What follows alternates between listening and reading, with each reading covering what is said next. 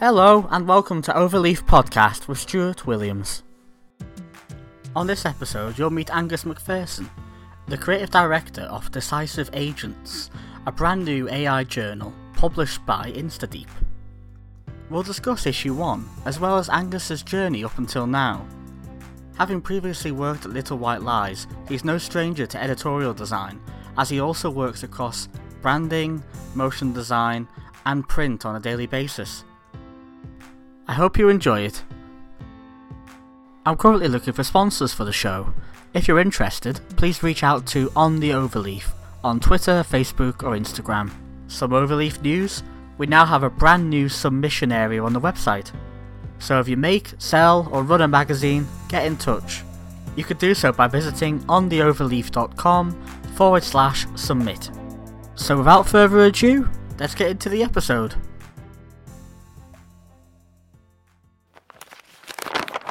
Hello, Angus. Hey, how's it going?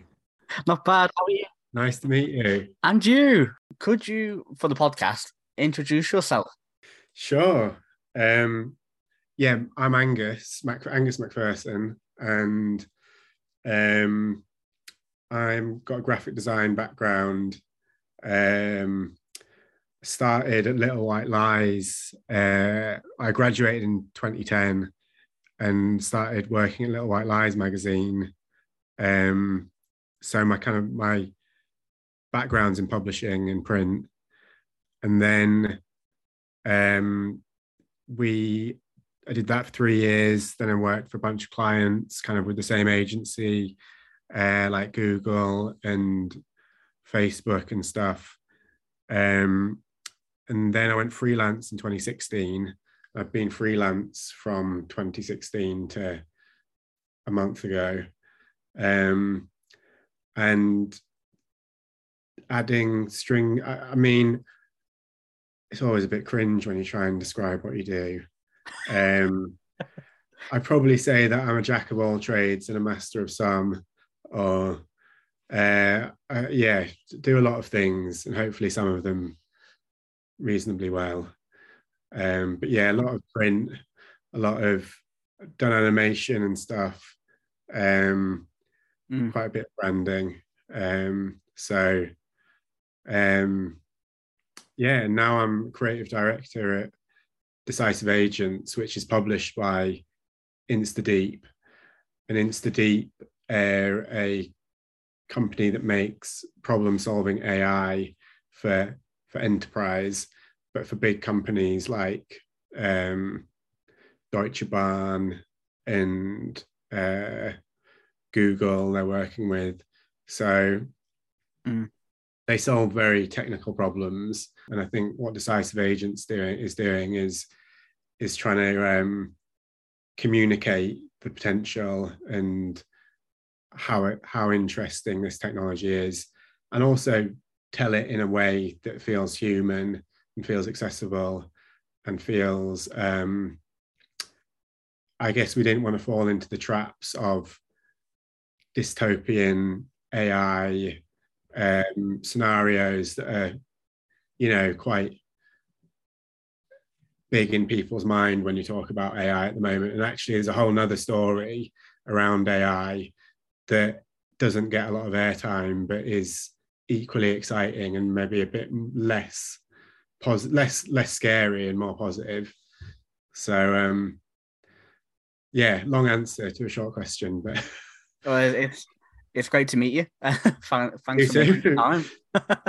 um, I guess there's a lot to unwrap there. I'm going to start with probably your journey into design, if that's okay, and how you how you sort of found print.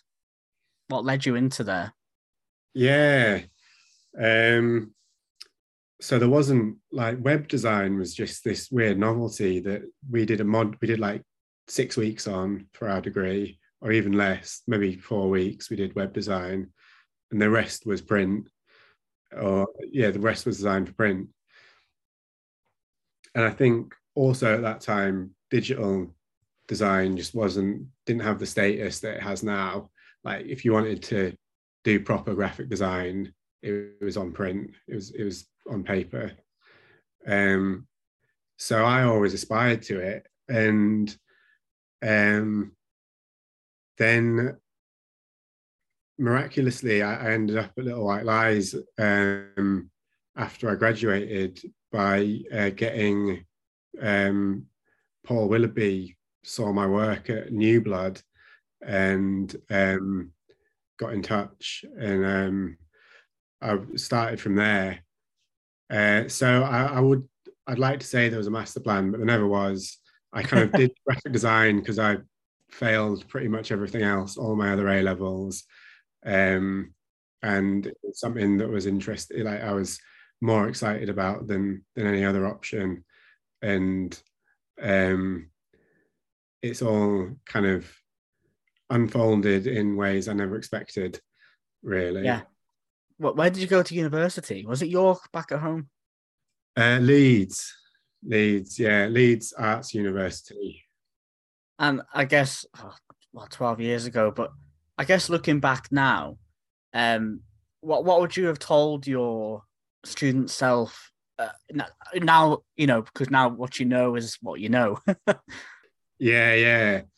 Um, that's a good question. Actually, I, d- I did a talk, like an alumni talk at Leeds Uni, um, Leeds Arts University, uh, at the beginning of 2021 and kind of had the chance to say all things that you know I wish I'd known. Um, but I think probably the main one is like is that your career is never going to be a linear progression.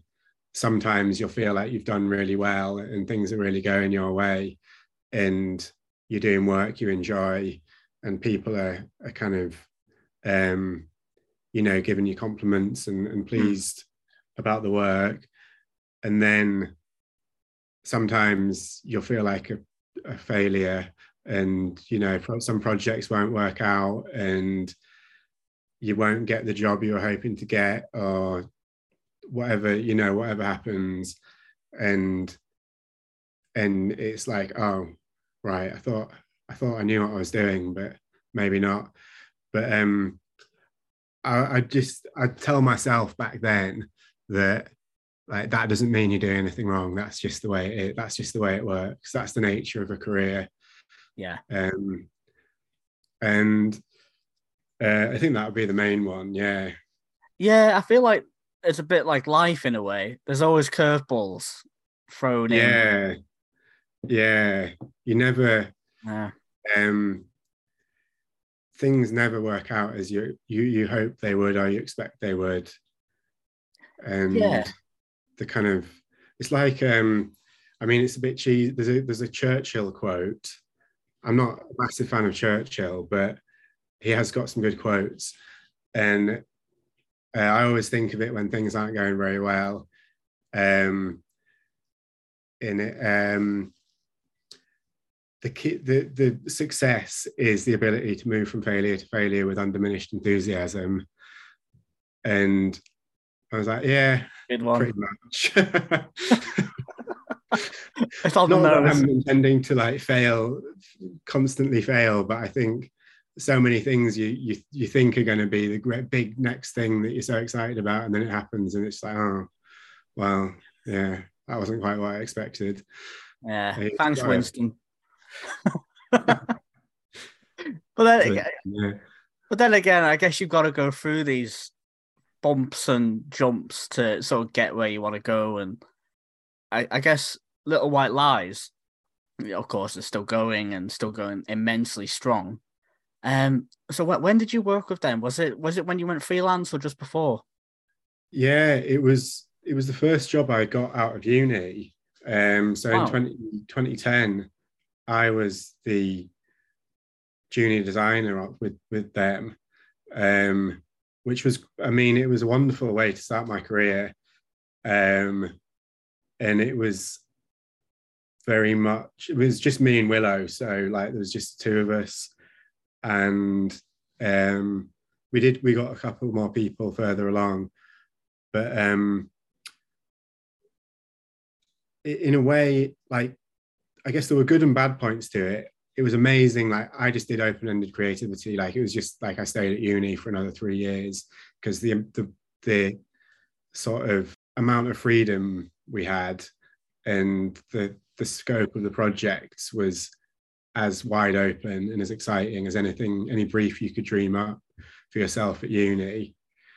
Um, but i think also it was probably like once that period was over and it was like okay no you've got to work for clients now. Going out of there must have been a i guess a jump as well because what what what what sort of led from from there to the, the next phase?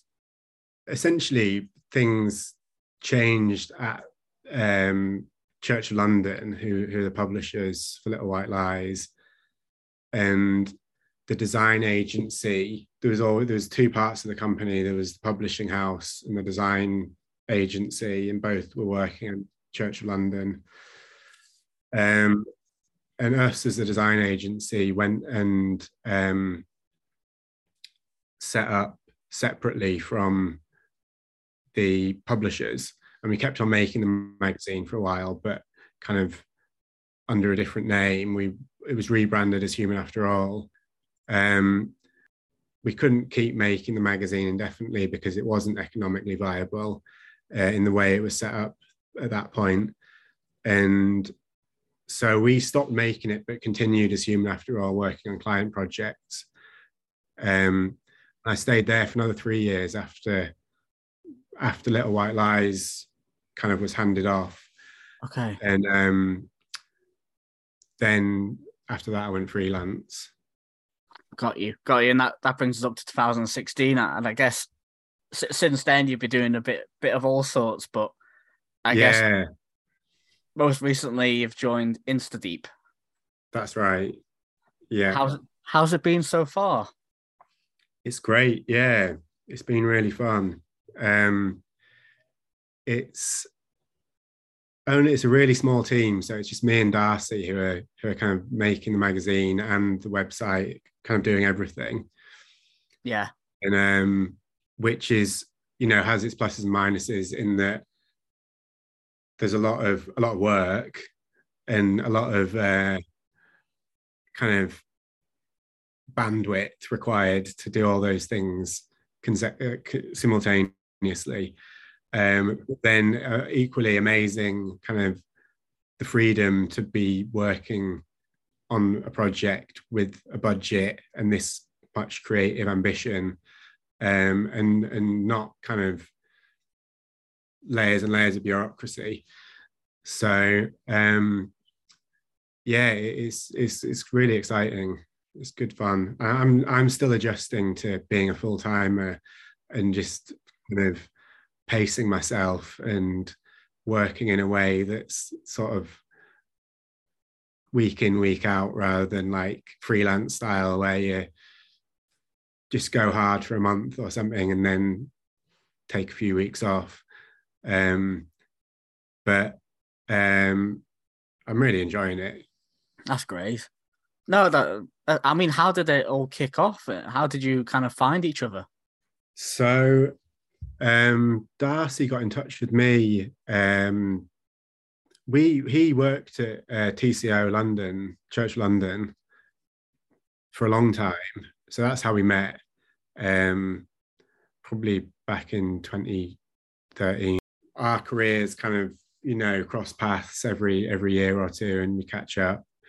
Um, and then he got in touch. Uh, it would have been sort of beginning of 2021 and said, Do you want to do a, a mini mag for me? I've got three day, you can, I've got three days budget.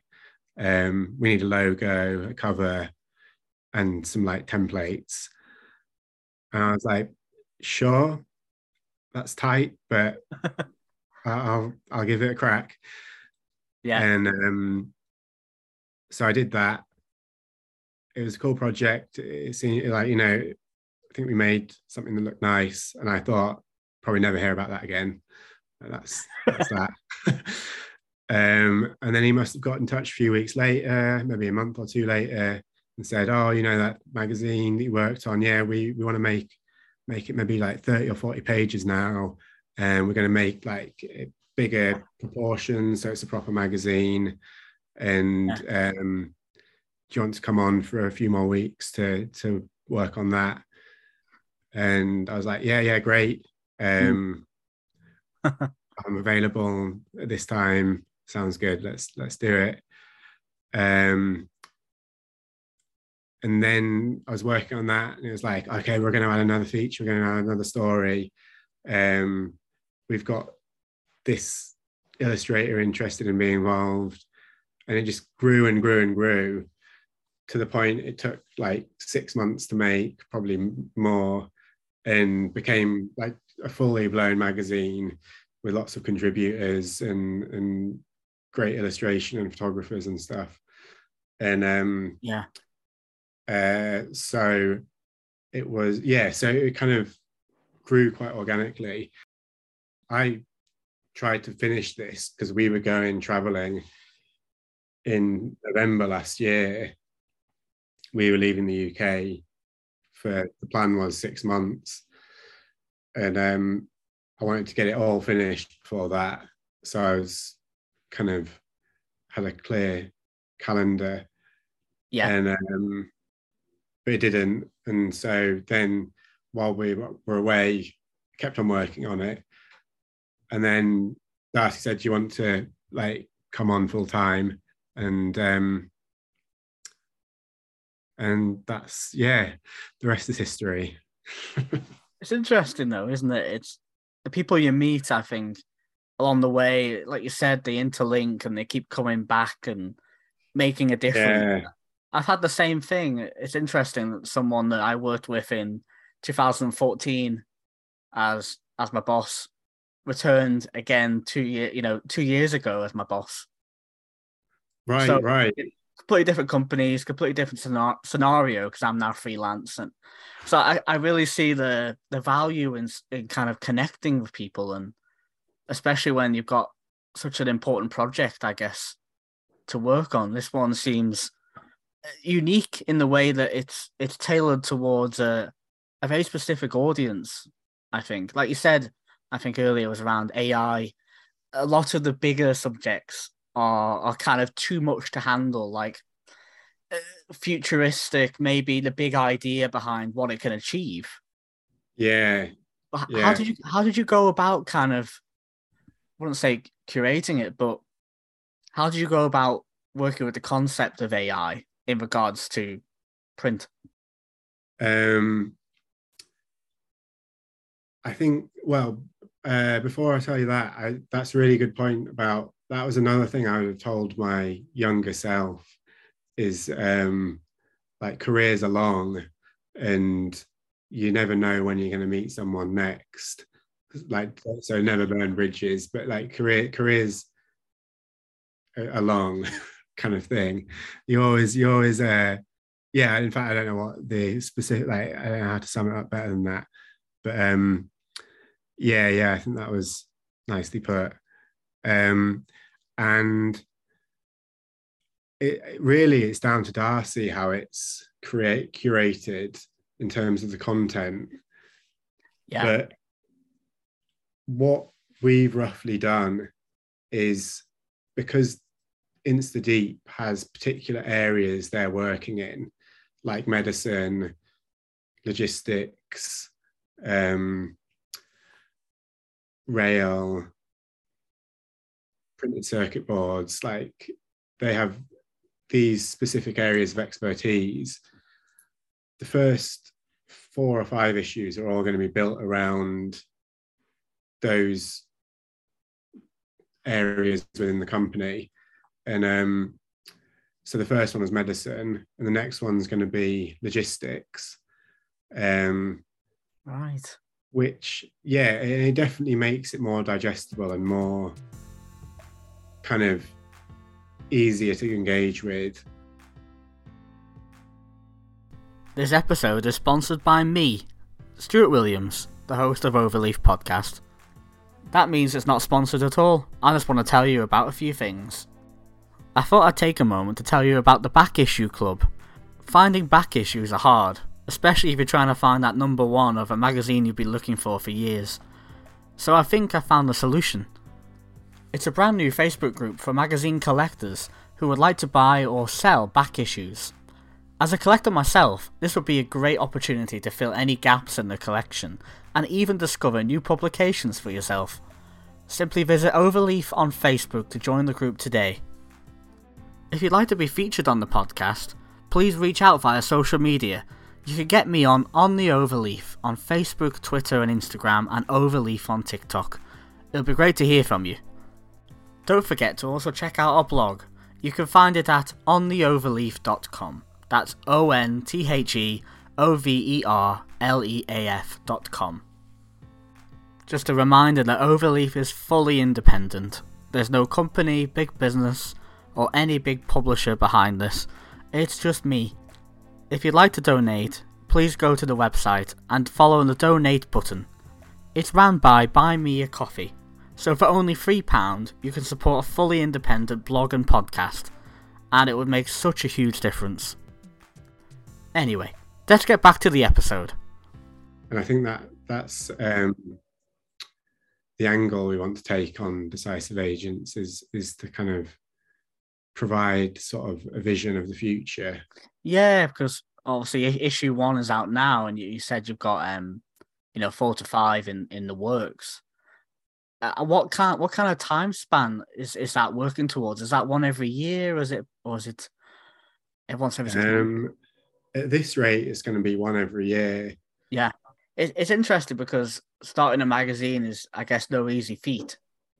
Um, yeah, let's kind of touch on that. Um, did any obviously Darcy etc. You, you, both worked in magazines and both have an interest in magazines, but uh, you know, publishing one and everything. I guess you know kind of the ins and outs from the experience, but I guess having your your hands on it more so now. I guess because you, are a creative director, you've got more of a say, maybe now than you did in the past. How, how do you feel like that that's been working? Can you? What was your question? What What's the question? Sorry. In, in regards to because you're now a creative director and you've got more of a say now in regards to this is your baby. You can you can do a lot with. We could do anything yeah. at this point. um, yeah. I guess you had more control than you did a Little White Lies. I'm guessing. Much more, yeah, yeah. How, how does that impact your creative decisions now? That's a good question. Um, I think it's it's a learning process, uh, which I'm still figuring out. Yeah, because I I've like I've creatively directed projects in the past, and I've designed a lot of projects in the past. Um, and in this role, I'm sort of jumping between being a designer and being creative like director, and um, and yeah, and should I be using 20 px type or 22 px type?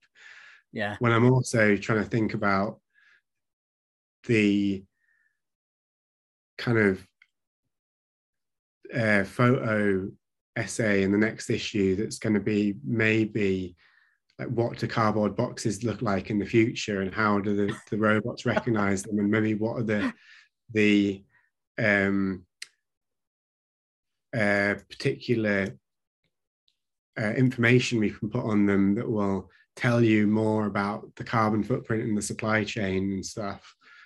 And um, yeah, so I'm so to think about like something quite heady and abstract like that, and then also to make a clear decision about sort of the real nuts and bolts of of a website um, can can be quite uh, spreading yourself a bit thin. And yeah. we actually just today we handed off most of the website kind of responsive designs, which yeah. I was doing to um, one of the designers at InstaDeep, and which sounds like a completely obvious thing to do, especially because they have the capacity to do it. Um, but because of like my i guess because of the way i've always done things where i'm kind of i'm often doing everything myself yeah it was it wasn't it, it took me like oh we can give it to ashraf.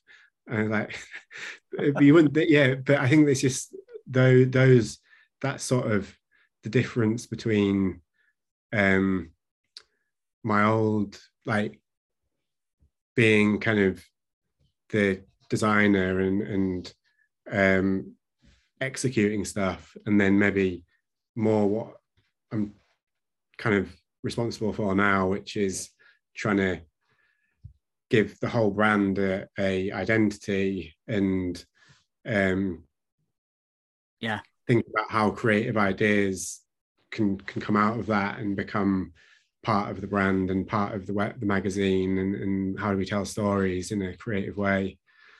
Um yeah yeah. It's kind of Yeah. like um how to feed it in across pretty much all the touch points.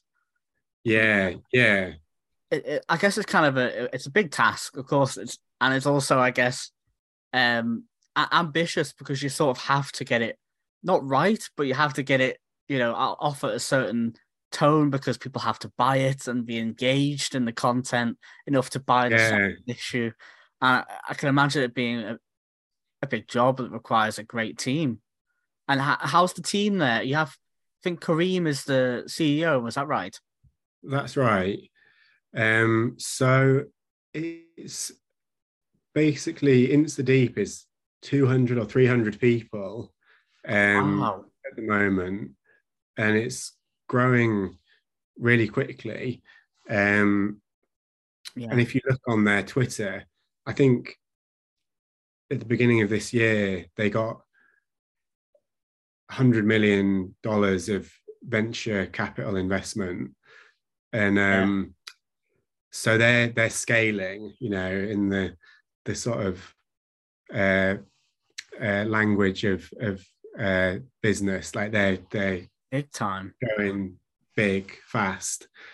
And um so in that sense like i don't know that many people there because i've been working remotely and my, my main um sort of point person is darcy who's the editor of, Yeah, uh, decisive agents um and you're right karim's the ceo Yeah. um, and then there's like a bio team, a printed circuit boards team, a rail team, a logistics Yeah. team, who are all like mega boffins with degrees in computer science and physics and yeah. doing stuff that I, you know, can't get my head around. I'm the same. And I'm the same. Then there's all then there's probably about 10 people on the design team, um, mostly in Lagos and Tunis, because it's an African Right. company. The two founders are both from Tunisia, and they have we've got offices in Tunis, Lagos, Cape Town, and Yeah. then Paris, London, Boston, Berlin, San Francisco. So everywhere. it's, it's, a, it's a big operation. It's a big operation, But and It's a small mag, though. It's, a, it's yeah, it, I, I guess uh, go, going back to the size of it. Well, you said it was a mini mag to begin with, but then it became this, you know, That- more, more of a palatable size. I don't know how to describe it. yeah, it's um, it's so yeah. It started as a mini mag, and it was going to be like A5 and Yeah, um, saddle stitched. You know, kind of nice. really, you know, not not like a newsstand magazine, like a, a promotional booklet, basically. And um, we, as kind of ideas from within the company, poured into Darcy, and lots of people wanted to be involved and like had things they wanted to contribute. Yeah, Um, you know, the ambition of it just went up and up. And we had this long conversation with the printers about the size of the magazine. And the printers was printer was like, um, you know, you should just print it A5 because that's the most economical way to do it. yeah. And of course, they'd say that.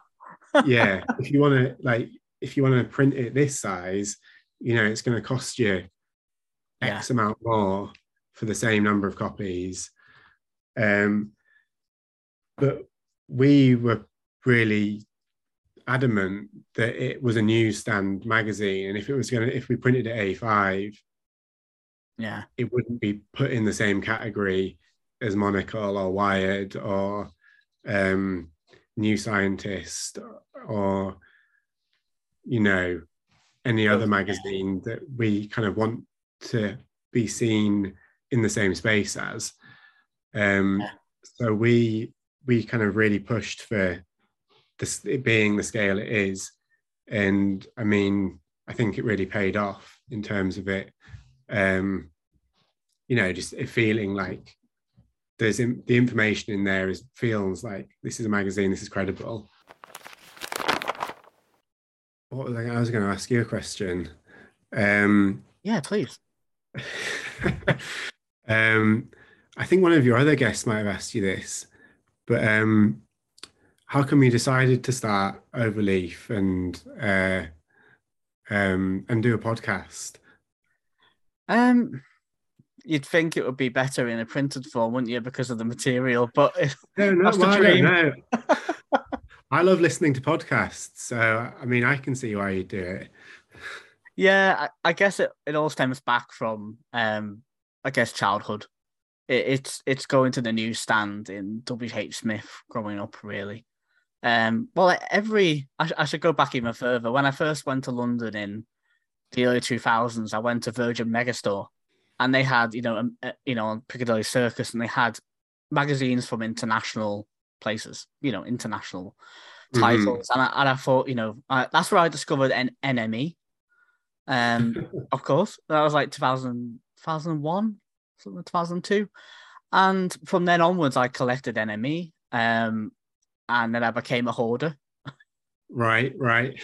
so uh, from then on, it was like computer arts because then I've always been interested in the digital arts and you know becoming yeah. an artist of some sort. Um, a bit like yourself, um, graphic design background, studied in graphic design. So the print print thing followed me. Um, and like you said earlier, around the six weeks for web, I think we're very lucky to get four weeks, and that was in 2014. Right, right. It's yeah. mad. It's so, mad. It is madness, isn't it? Yeah, I feel like I, I would love to have the opportunity to go back to my university and talk about, obviously not not the faults in the curriculum, but uh, the value of where the state of affairs are lying at the moment. Yeah, yeah. You know, with both mediums. I um, did some tutorials with some of the students who are at Leeds, who were at Leeds like last year, and yeah, it was amazing how many of them were still like, I want to design for print, I want to be a, a book designer, I want to design magazines, yeah, and I was like, good for them, you know, like if that's what they really want to do, they'll make it happen, but part of me was like you know things move on a screen. Like yeah. you can change their color in real time. You can do anything you want on the screen. Like yeah. that is there's maybe more more opportunities there for like doing exciting design. Who yeah you know like not that there's not that that there's anything less about print but i think um the opportunities with digital yeah. It's just like, you know, they just grow and grow. And I think universities need to see that potential and, and, and make students excited about it in a way maybe I didn't see when I was talking to the the students there. But that, that's the thing you I, did, not I didn't. Some of them obviously were, you know. well, yeah, that's that's the thing. That's the thing. It's, it's what you read out of read out of a conversation. It's what you take, isn't it, away on you and it's the outside learning and the outside exploration. I think. Um, yeah. You, you know, the print world, for example. Um, I should explain why I started this. Uh, is obviously because of the passion, but then living in London, you're surrounded by a lot of obviously print. You know, print magazine places like the, you know, the Wardour Street uh, magazine shop that closed down 2000, 2018 went there pretty much every week, and obviously Mag Culture, and must give a shout out to them because I was I'm still a customer of theirs, but it, it, it's a case of obviously you know them. we spoke to them recently, yeah, yeah. and I, I think what they're doing is wonderful, and I, that inspired me to to do something because I don't think anyone is highlighting the wonderful print that's coming out in these modern times. People are maybe, Yeah. referring, do you know what I mean? Referring back to maybe you know Vogue covers from 1960s or you know Vanity yeah. Fairs and the Time and Life magazine, and it's like, yeah, but there's people doing really interesting things right now, and I think that I want to talk about that. Yeah. Yeah, good for you. I think that's a um I think you might be onto something. well, you'd, you'd hope so. Just having the, you know what I mean, like the timing and yeah, yeah. Well, I think when um I started at Little White Lies, the whole indie publishing thing was really new. The idea Yeah. you could publish a magazine with four people and a laptop yeah, and um you know a tiny budget yeah. i mean uh, you know, zine culture is, is obviously around forever for, you know around for much longer but yeah, um i guess because magazines used to be such big business and they were really like the decline everyone saw that the ti- decline was terminal when i started at little white lies. And so indie magazines became this thing that all the hopes of the industry were pinned on. Yes, and it was like is this going to work? Is this sustainable? Is it is it going to last and no one really knew at that point. Hmm and bet. now it's like no this is a thing. This is like mag culture and um actually there's a there's a print store there's a, a store called print culture that's just open about to open in glasgow. And um Yeah. yeah it's sort of it's amazing. Maybe it's not amazing but i think it's it's really inspiring that that's become such a like that that's a business model that's totally like sustainable and exciting in a place of real creativity You were directly into in the pit of it all, which is why it's super interesting to chat with you. I think it's like a different perspective, and you see the ins and outs of what it actually takes to get it onto a newsstand. I, you know, I, I would say that you know anyone could do this, but I I don't want to say that because I might I don't know. You know, it, to me that you said you know with this lap, laptop, you have an idea in the laptop, yeah you can do anything, and a printer on the phone. Is it as easy as that? uh yeah in a word Oh, game on. I think what you need, what what uh, you need in addition to it, is like is a burning desire to make it happen, because it's going to be a slog, and you're probably not going to get paid much for a while.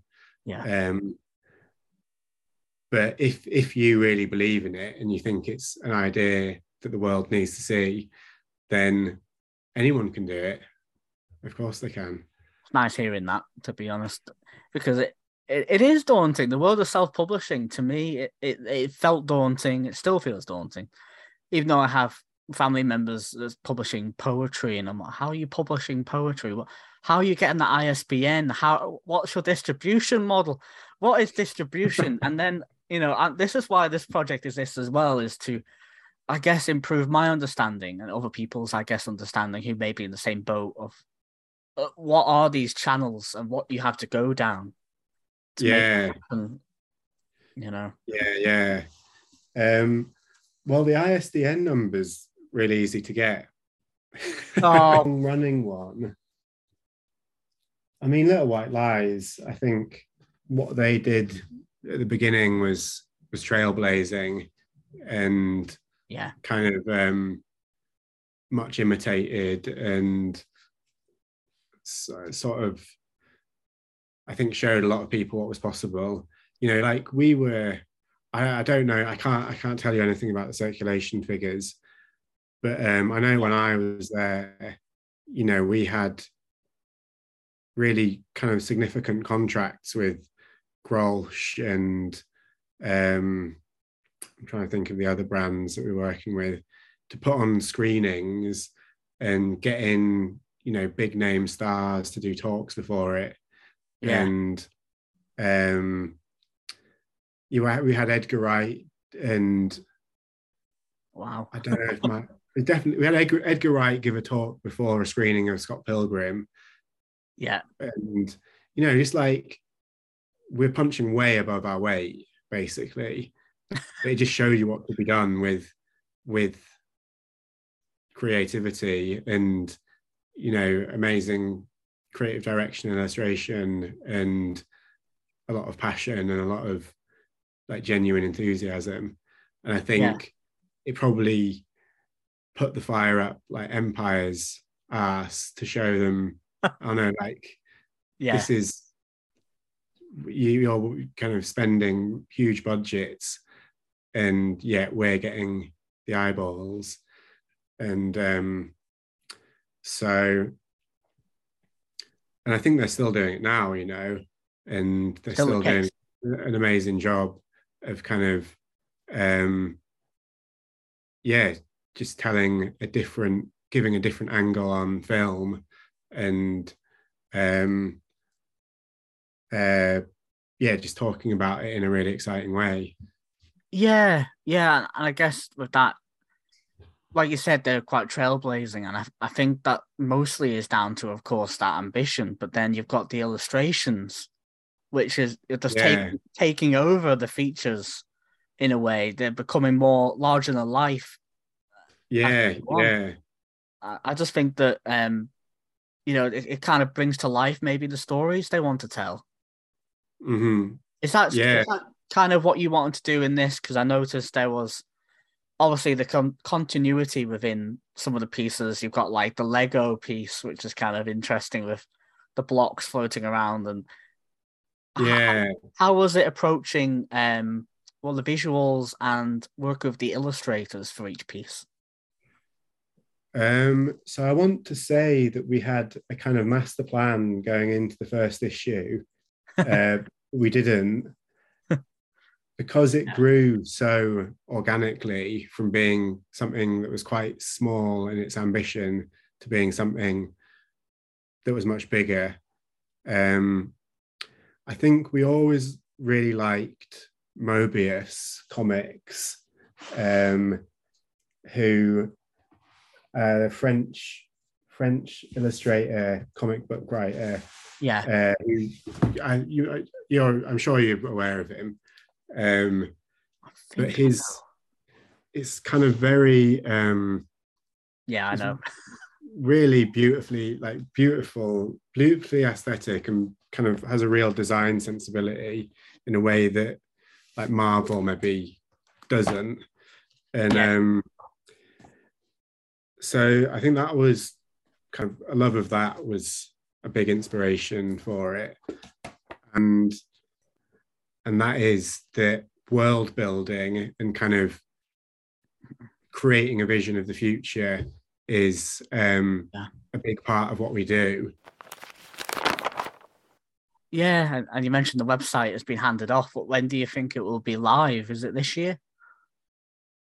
Yeah, hopefully, uh, hopefully in the next uh, month or so, um, great. we'll have we'll have the website Yeah. um, and uh, page, Yeah. um, which um, yeah, but I think that's that's really exciting to just start thinking about how the the stories work across digital and print and um, how we promote them and yeah. you know what a decisive agents profile is on twitter and on instagram and linkedin and um Yeah. all all all of that stuff that i suppose a magazine i mean magazine doesn't have to be that but lots of magazines like brand one thing, maybe. Uh, but it depends. It depends on, I guess, the, the concept. Yeah. Yeah, and I think some magazines, that's their whole purpose is to just live as this kind of self-contained entity that is passed around and is like a bit of a secret, Yeah. or it's or it's like a really beautiful high-end uh, expression of the brand, or you know, it depends what your your motivation is. But for us, it's like, well, we've got all this content. It's really interesting content, and we've printed five thousand magazines. That means, you know, if we're lucky, a couple of people read this online for us. Yeah, yeah, of course, because it, it could reach such a such a broader audience. I think. Where can we find you and the magazine in terms of um, wanting to follow anything along or buy? Yeah. So uh, you've retweeted, we've got us on Instagram, I think. Um, so follow us on Instagram. Um, you'll be able to follow us on Twitter. We have a Twitter page. It doesn't come up if you Google Decisive Agents Twitter at this point, but it, it should do. Hopefully, by the time this podcast goes up, Yeah. um, we'll have the website live and um, content kind of going up more regularly. Uh, so Twitter, you know, all the usual places basically. Um, Instagram, Twitter, uh, Mag Culture again for issue two, and hopefully a few more stores um, around the UK and maybe further afield to be confirmed. So if you want to buy issue one, how would you get it now? Is it completely sold out? Uh, no, we've got we have got issues. Um, you may they may still have a few at Mag Culture. Uh, I know we sent them another batch, but essentially the best way to do it is probably to email me or Darcy, or Yeah. uh, slide into the DMs, and we can probably sort you out one. But they're not they're not very officially widely distributed. I mean they're they're all the AI conferences and stuff. So Ah, that's yeah. your jam. you, might, you might be able to track us down at an AI conference. That'll be really cool. Yeah, yeah. Have you been to one yet yourself? No, I haven't. No, there was a, a huge one in Tunis uh, Yeah. that Darcy was at a couple of weeks ago called um, Tech Indaba, I think. Yeah, Uh, one of the Indaba ones. And there was also a hackathon in Tunis that was um, in a stadium and okay. a, a kind of a big big event uh, which you can you can see lots of pictures of it of, on, on the instadeep instagram i mean in instadeep um, twitter. Yeah, uh, to get an idea of it because it was this it really big uh, like africa one of africa's biggest tech events ever wow. And yeah it's it's growing from what I've heard over there. Like Cape Town is the hub. I've heard yeah yeah that's So- right So many startups. It's it's great what people are doing. Yeah, no, it's just um it's so exciting to be part of it as well because I think it often doesn't make it to the UK what's happening over there. Um but there's just, just so much exciting stuff and Yeah. creativity going on um Yeah. in places like Tunis. Yeah, I definitely need to tune into that. But thank you very much for your time before we run out of time. Not at all, it's been fun. Thank you, Angus, for joining me on this episode. This year sees the release of Decisive Agents Issue 2, so be sure to check that out. You can find the latest updates for Decisive Agents on their Twitter and Instagram at Decisive Agents. That's D E C I S I V E A G E N T S. On the next episode of Overleaf Podcast, we'll meet Ghislaine Pascal, the owner of the Little Black Gallery. Ghislaine is the owner and publisher of two queer photography titles, including Boys Boys Boys and Girls Girls Girls. We'll discuss Boys Boys Boys issue 5, as well as the brand new booklets out this year. I can't wait for you to hear it, so make sure to subscribe. Hit that subscribe button on wherever you listen to the podcast, and let me know your feedback. You can find me at On the Overleaf, so that's on Twitter, Facebook, and Instagram, On the Overleaf. I'd love to hear your thoughts. You can also visit our website at ontheoverleaf.com. That's O N T H E O V E R L E A F.com. Thanks so much for tuning in to this episode of the Overleaf Podcast. See you next time. A big thank you to the creator of the music for the show, Valtteri Keskitalo.